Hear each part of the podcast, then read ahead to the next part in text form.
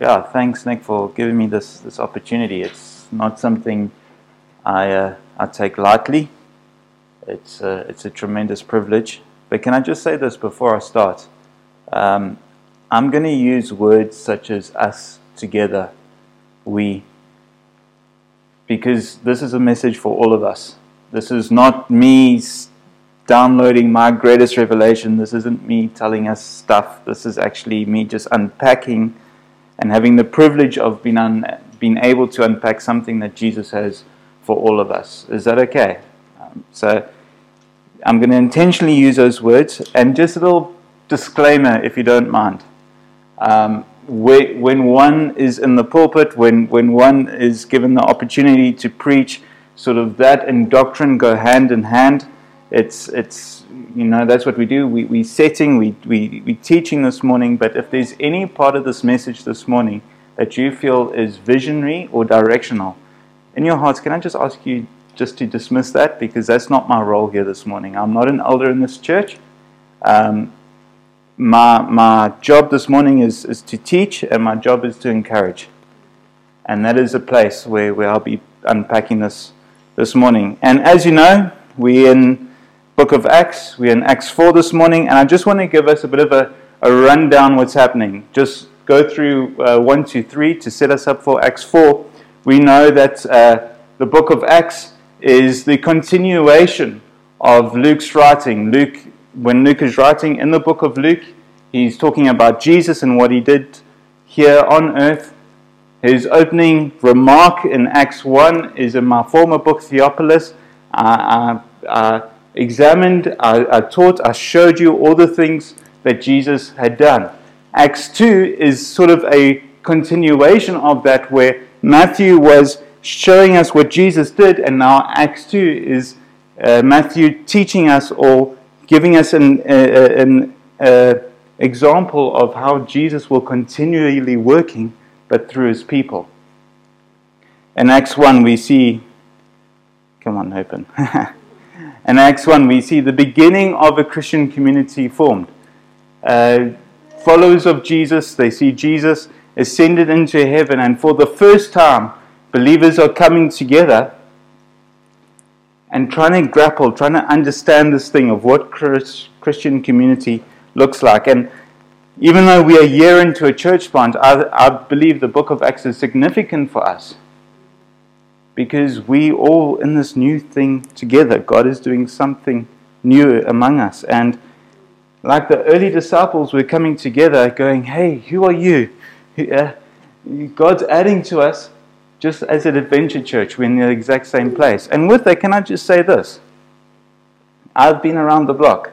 I've been at New Day Church, Encounter, Grace Hill, City Hill, but coming into this church, I've had to uh, understand that that is old wineskin. That is some old stuff. I'm coming into this church with a, with a, a new fragrance, a, a new way of looking at things. I cannot bring the old with me. I'm thankful for the relationships there through NCMI. But with all of us, we need to understand actually God is doing a new thing through all of us in this season. Acts 2, we are the dwelling place. 1 Chronicles 15, we see God's presence confined, confined to the Ark of the Covenant. Now we're in a place now where, where His Spirit is being poured out. No longer is His presence in the Ark of the Covenant, it's actually through His people, the church. The church is God's reincarnation, His, his Jesus made flesh amongst us as His people. Acts 3, we're seeing this being outworked through Peter and John, seeing the, one of the first miracles, the crippled beggar. And I'm tying this, I'm going to be tying Acts 4 into some of the things that Jesus said. Uh, Mark 16, 17 to 18. And these signs will accompany those who believe. In my name they will cast out demons, they'll speak in new tongues, they will pick up serpents with their hands. Uh, Nick does that a lot. And if they drink deadly poison, he doesn't do that, thank goodness. It will not hurt them. Uh, they will lay their hands on the sick and they will recover. We see Peter and John do that in Acts 3. And now, Acts 4 is when the disciples now are taking some heat for this. Jesus himself said, If the world hates you, therefore it, it hated me also. You were, if you were of the world, the world would love you as its own. But because you are not of the world, but I chose you, listen to that, I chose you out of the world, therefore the world hates you. Jesus is painting a picture there that expect some resistance as you go along and, and do the things that I've called you to. It's part of it. Promise of, of us being God's dwelling place, the church being God's dwelling place where His Spirit is made manifest here on earth, the promise of the Holy Spirit Himself. And now, as you go out and you, you fulfill the mandate that's been called to you of actually taking ground for me, expect some resistance. Just two weeks ago, I was, I was, and this is for free, I was sitting there and like, Lord, you know, running my own business is hard sometimes because there's resistance all the time. He said to me, Yeah, but that's called breaking ground. You're actually breaking some stuff open that's not meant to be broken. The ground's quite happy just to sit there. It's been its natural design is just to lay there and, and not be moved. But you're the one who's going there and you're actually having to make a path where there's not. And that's for us as a church as well. This is a church plant. We are making ways where actually there's no ways to be made. That's why I just felt in my heart this morning we need to go to this place of He actually is the way maker. Because when we trying to push things, we will experience resistance. It's not meant to be easy. That's why He's called us to do it. The reason why the world hated Jesus, the reason why the world today rejects God, is actually from a place of fear. Because when we give our lives to Jesus, when, when we understand that God is sovereign, we actually have to hand over the reins to Him. No longer is it what John wants to do, how John wants to live his life. He ultimately has to put the trust in Jesus. And that's a very, very scary thing for the world. That's why the Sanhedrin were quite happy to, to, to uh, allow the disciples just to carry on. But as things started to, to get a little bit hectic, they actually came in and tried to squash it because they knew in that season they would no longer have control of the people. Fear is the opposite of faith. And we know this. But fear is the thing that the enemy will always try and bring into our lives. We see this in, in the garden. Did God actually say, You shall not eat from the tree? Fear is this, this thing where, where a lot of us go off the path. It's the thing that the enemy tries to use to the world and say, Can you really trust in God? Can you really be, be fully devoted to Him? As a single person, can I really trust Him to bring a lady? Can I really trust Him in my business? These are things that the enemy loves to come and, and hit our, our, our minds with. But I'm going to steal Craig Groeschel here. It's overcoming the war in our minds. Our, our we will, our lives will always follow in the direction of our strongest thoughts. So, are our thoughts of this, of faith, or are our thoughts of fear this morning? Now, can I ask us a question? As, as a church, how do we move forward? What is it that, that we need to, to take out of Acts 4 that will, take, will, that will advance us forward? I'll give you a clue. It's on the screen. It's to go on a bold adventure. And when I read Acts 4, those, the boldness stood out three times, maybe more, that I've just not seen. Acts 4. And I'm reading from 23 to 31. This should just take it down. Yeah. Can I just speak to this picture again? Sorry. So I was knew God wanted uh, to speak about boldness this morning, and I was actually looking through yesterday. I wanted to try find like some shoes that are standing over an edge of a building where you could see a road like really, really high up, and I couldn't find anything. But I came across this image, and I felt God say you needed to use that.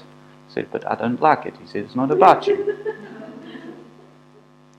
and here you see a man. He's he's sitting there with his boots on a rock, overlooking stuff. And God really spoke to me through that image, just saying, well, what is he doing? He's seated. He's seated on the rock. God, our rock.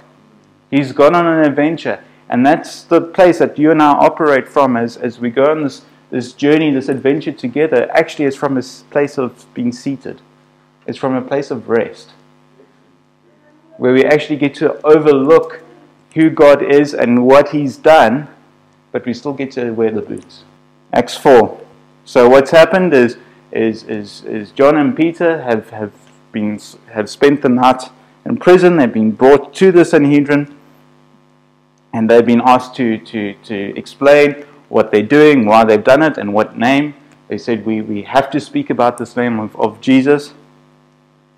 And, then, and jumping down, and said, When they were released, they went to their friends and reported what the chief priests and the elders had said to them. And when they heard it, they lifted up their voices together to God and said, Sovereign Lord, who made the heaven and the earth and the sea and everything in them, with through the mouth of our father David, your servant, said by the Holy Spirit, Why did the Gentiles rage and the people plot in vain? The kings of the earth set themselves, and the rulers gathered together against the Lord and against his anointed. For truly in the city they, they were gathered against your holy servant Jesus, whom you anointed, both Herod and Pontius Pilate, along with the Gentiles and the people of Israel, to do whatever your hand and your plan had predestined to take place. And now, Lord, look upon their threats and grant your servants to continue to speak your word with boldness. While you stretch out your hand to heal, and signs and wonders are performed through the name of your holy servant Jesus. And when they prayed, the place in which they were gathered together was shaken, and they were filled with the Holy Spirit, and continued to speak the word of God with boldness. The Cambridge definition of boldness is a brave and confident way of behaving that shows no fear.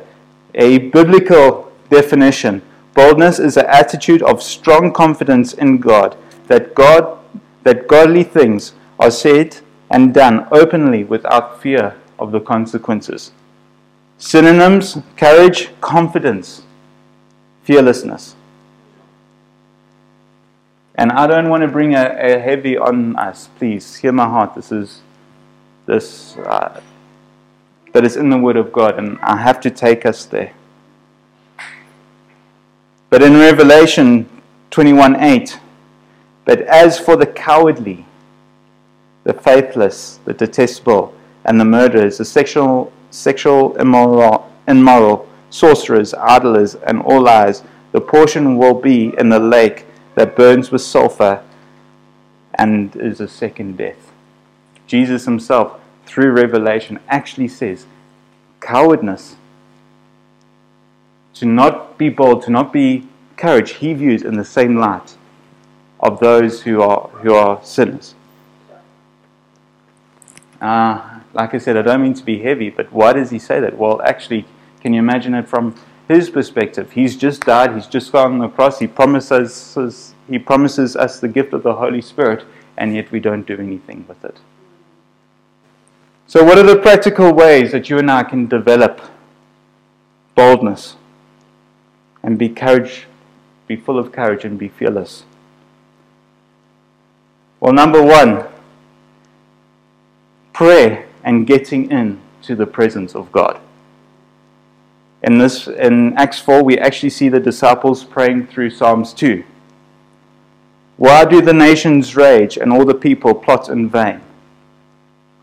They're asking David's writing and he's asking God, why are they wasting their time? Why do they plot in vain? The kings of the earth set themselves, and the rulers take counsel together against the Lord and against his anointed, saying, and let us burst their bonds apart and cast away the cords from us. Again, you see this, this tension between uh, uh, humanity and God, uh, fear versus faith. The rulers there, according to King, da- uh, according to David, they're wanting to put shackles. Uh, they, they, their view of God is that one of shackles, that's one of bondage which actually is the opposite because God comes to free from the shackles, that God comes to bring, to, to break chains of the enemy. But society and humanity don't want to hand themselves over to God because they view it as bondage. You see how the serpent is such a good liar. He who sits in, in the heaven laughs, the Lord holds them in derision. Then he will speak to them in his wrath and, and terrify them in his fury, saying, As uh, sorry, as for me, I've set my king as Zion and a holy hill. Here David is talking about Jesus. I will tell you the decree. The Lord said to me, You are my son. Today I, I have begotten you. Ask of me, and I'll give you the nations as your inheritance, and the ends of the earth your possessions. How many times do we actually ask well below our privileges? Here, the Lord is speaking through David, and he's saying, Ask of me, and I'll give it to you. Ask of me of nations, and you'll have it. Ask of Him for Tinley Manor, for Palm Lake, and He'll give it to us. It's a question of understanding our authority, understanding our sonship, and, our, and being daughters, asking with boldness. You shall break them with a, with a rod of iron, and dash them in, in pieces like a potter's vessel. Now, therefore, O King, be wise, be warned. Wisdom comes from Jesus. O rulers of the earth, Serve the Lord with fear and re- with rejoice and trembling. Here, David is, is, is understanding something of the fear of God. And you and I need to understand that actually Jesus is much bigger than our problems. It doesn't help for us to be a, a people if, if, if, if we understand that we need to, to take ground for Jesus. If we called to plant churches, if we called to go and, and make disciples, that, uh, hey, we've got to be a people of faith in a world that's full of fear. Doesn't help if we're fearful and the world is fearful. The two just cancel each other out. I remember there was a time where Jesus himself took me to this place of Him being my rock. Uh, I don't want to go into too many details, but two or three years ago, I'm driving uh, the drummer uh, back home. He lived in Stanger. He asked me for a lift, and as I'm driving, uh, I just couldn't wait to get this oak out of the car. Uh, he said, um, Go right, turn left, go right. And at the time, I was getting retrenched. It was about a week until I was getting retrenched massive breakup at the same time, massive relational issues in the church I was in. And all of this were coming and hitting me hard. And I couldn't wait to get him out the car. Because actually, I just wanted to hit the steering wheel and scream. So, my thinking at the time was they're going to take this vehicle away from me. I've actually got no way of ever giving somebody a lift again. And I drove home and I went to my bed, and my thoughts were ranging. I couldn't sleep. I couldn't sleep for about two or three nights. The only way I could sleep was actually imagining Jesus being this warm rock that I could lay my head down, feel the heat, feel the roughness of the surface against my cheek, understanding it is who He says He is. And if God ever has to take me back to that place where I get a greater, so I can get a greater revelation of Him, so be it. Because that was a time He truly revealed who He was to me. Second point, we need to be convinced of our mandate. We cannot separate Christianity and witnessing. The two go together. The Father Himself speaks and gives witness to the Son. The Son Himself speaks and gives gives witness to the Father. The Holy Spirit comes to bring glory to Jesus. And we all know this. Jesus' first command, follow me and I'll make you fishers of men. Not follow me and, um, yeah, you can, you know, if, if it's okay with you, follow me and, and, yeah, you can have your business and you can do all this. No, follow, you, follow me and I'll make you fishers of men. No, actually nothing else. Just follow me and I'll make you fishers of men. His last command before he goes, Acts 1 8. You will be my witness in Jerusalem, Judea, Samaria, and to the ends of the earth. His first and his last commands. This venue that we trust in God for, as we sit on the rock, we dangle our feet over from a place of rest. Can I just say this, if it's okay? It's not a trophy. It's not where our ministry starts. It's now. That is just a tool that we get to pick up along the way. This land is ours anyway. Ask of me, and I'll give you the nations of inheritance. God has given us this portion anyway. God, uh, Nick had a word break ground here. He's done it. He's gone before us so we can follow him closely behind. He's given us this portion already. Now, when it comes to witnessing, when it comes to our mandate, can I just say this? And during just going through my notes this morning, I actually wrote here NB, NB, NB three times because as I was just quickly adding it, I really felt God was on this thing. And uh, theologians and, and all of that, you know, things go a different way about what is election, what is this, you know. We know that not everybody's going to be saved. And, but can I just say this? The Bible clearly says that this gospel needs to be preached to all nations, and then the end will come. God Himself said, For God so loved the world that He sent His one and only Son. So loved the world. It is God's heart that all should be saved. For God so loved, not He, He didn't just say, For I so loved the elect. For I so loved just a certain group of people. For He so loved the world. It's an inclusive. So when we understand the, this mandate, do we do our hearts go, actually, no, the Lord wants all of Palm Lakes to be saved. The Lord wants all of Tinley Manor to be saved. The Lord wants the entire North Coast to be saved. Our inheritance here is rich. And when we look at it from that mindset and go, actually, there's so much work to be done. And then the end will come. Point three, we need to step out the boat. Let's step out of our comfort zone. Comfort and growth will always be in competition with one another. Meg Cabot said, Courage is not the absence of fear, but rather the judgment that something is more important than fear.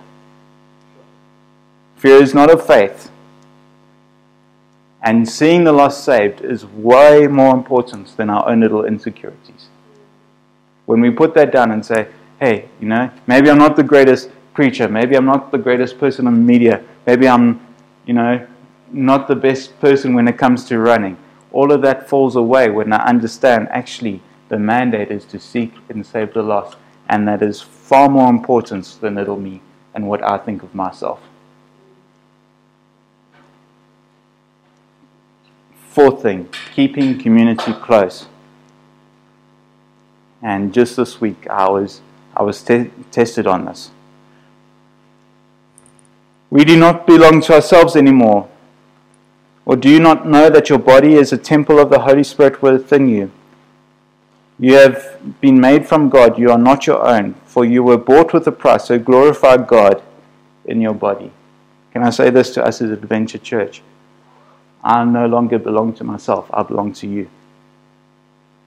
Jesus clearly shows us that we're all part of his body my finances, my time, my likes, my interests, uh, my own insecurities, my gifting, no longer belongs to me. It actually belongs to all of us. And when we operate from that revelation, we see God's power manifest. I knew God wanted me to, to speak on boldness this morning, mainly because it's also for me. I was just saying to a, a friend during the week, hey, you know what? I'm preaching on boldness on Sunday, but if I have to be 100% honest with you right now, I'm feeling quite defeated. I'm not feeling like I'm winning at life. I said, These are some areas where, where uh, I don't feel like I'm having the greatest breakthrough. And this person came and just spoke those areas over me and pointed out actually the contrary. We need to have people around us that hold us and pick us up when, when life comes and tries to throw us down. Notice how many times the people came together to pray in the book of Acts. They came together and prayed, and with great boldness. And then the Holy Spirit came. Number five, be generous with times, with our time, our finances, and spiritual gifts. You know, when it comes to this thing of generosity, we don't give to get. But actually, for me, being generous is the thing is I refuse to believe that God is not eh, that God is uh, not more than enough.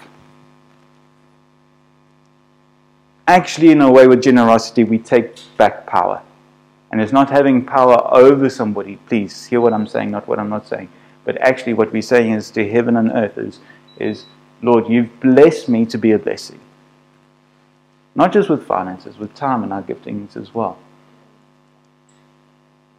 Every decision I've, I've, I've asked myself, okay, John, making a, this purchase decision, making this decision on how you spend your time, is it from a place of victory or defeat? If a person's living in victory, how would they make this decision differently? No, I can't afford that, so I'm not going to have it. Now, be wise. I'm not saying let's not be wise. Uh, I, I don't know if God's going to come through on my finances, so I'm going to hold back in this area. No, that's, that's talking from a place of being defeated. And finally, six, understanding that, that persecution is a result of great power. The church will always have the final say. What does it say there in Psalms 2? He mocks. God Himself mocks those who come against His anointed. The early disciples there and David, they, they, they open up in prayer, declaring who God is why? Because when we understand and have a revelation of who He is, that He is all sovereign, that He is all great, that He holds the universe in His hands, then we actually understand what we're dealing with. That the author Himself, that God Himself, is bigger than any situation that we can have. And we know this, and, and, and, and we quite often just flippantly say it, but do we actually understand how big God is? Because when we're in a situation when our back is up against the wall, when the, we're not experiencing breakthrough, when, we defeat, when we're experiencing defeat, understanding that this is the one who merely just spoke uh, the world into being and it happened, speaks to us as well. The one who spoke and he said, Let there be light, speaks to us and he says, Go into all the world and make fishers of men. That is the God that we serve. And when the disciples' backs are against the wall, they, they first start by declaring that. That this is a God who's way bigger than the Sanhedrin. This is God's whose sovereign rule is way greater than the agenda and the political aspirations of man. And as you and I go out and we wage war against powers and principalities, understanding that that is a God who has called us to this task and he will watch over his word to fulfill it.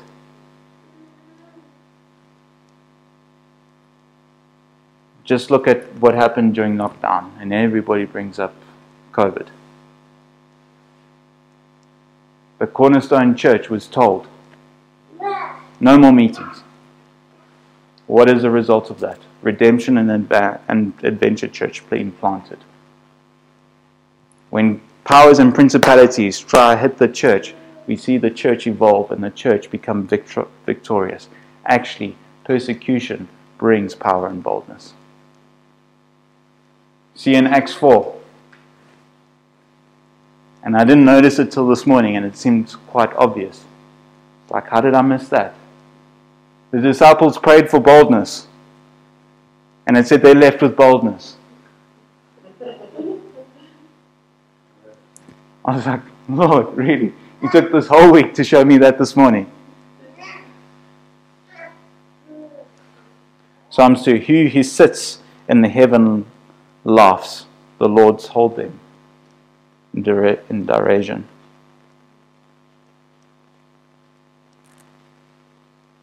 When I was in grade 9 and 10, uh, I can't remember exactly what year it was, but uh, we were all getting ready for soccer. It's probably why I'm not a big fan of soccer. Um, we we're all there and we're getting ready in, in the men's locker room, and this massive oak came and picked me by my neck, put his shoe in front of my face, in front of everyone, and said, Kiss my shoe. And I was looking at the shoe, and part of me was actually thinking, Well, just do it and he'll go away. But actually, God spoke to me so clearly in that moment. And He said to me, John, don't you dare kiss that shoe. And at that time, God, I was more fearful of God than I was with this person who had me by the scruff of my neck. And I turned to this person and I just said to him, No. But as I said it, I can't explain it, I can't explain it theologically, but it wasn't me speaking. And this person actually ran out the locker room. The fear of the Lord is our strength. And when society and when circumstances come of us by the scruff of our neck and say, Kiss my shoe, in those moments is actually the fear of God greater than the fear that we have over those situations. I don't know if I can do this. I'm fearful. I'm fearful of, of sowing there my finances. Well, actually, no, I'm more fearful of God if I don't. Is that the place that we operate from? Can ask us to stand? Lord, I pray this morning that like the disciples asked, Lord, give us boldness. And then they had boldness. Lord, I pray that over us as well. That we would have boldness, that there would be nothing in our way that stops us from going after the things that you've called us to. You've called us to inherit the earth. You've called us to take this area. You've, you've called us to much. And Lord, I just pray that we would have a, a greater fear of you if we don't than we actually have a fear over our circumstances. And Lord, you promised the Holy Spirit. You said the, the, the role of the person of the Holy Spirit is to get bring glory to Jesus through us. You say, Greater is it that I go because then I will send a helper to you. And we don't for a second want to step on your glory, but you did say that we would do greater things. And as so many people dismiss the book of Acts, and so many people say, no, that was uh, how the Holy Spirit operated then isn't for us now. Well, actually, Lord, if you say that we go from glory to glory with ever increasing glory, well, then actually we should be seeing that in a greater measure now than they did then.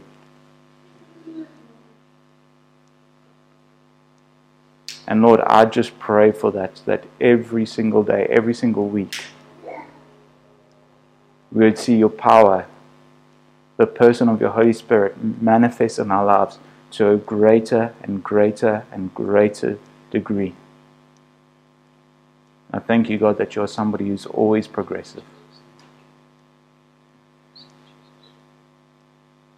And as we get to go on this adventure together, we'd be able to look back at all the things that you've, you've brought us to, all the things that we've overcome.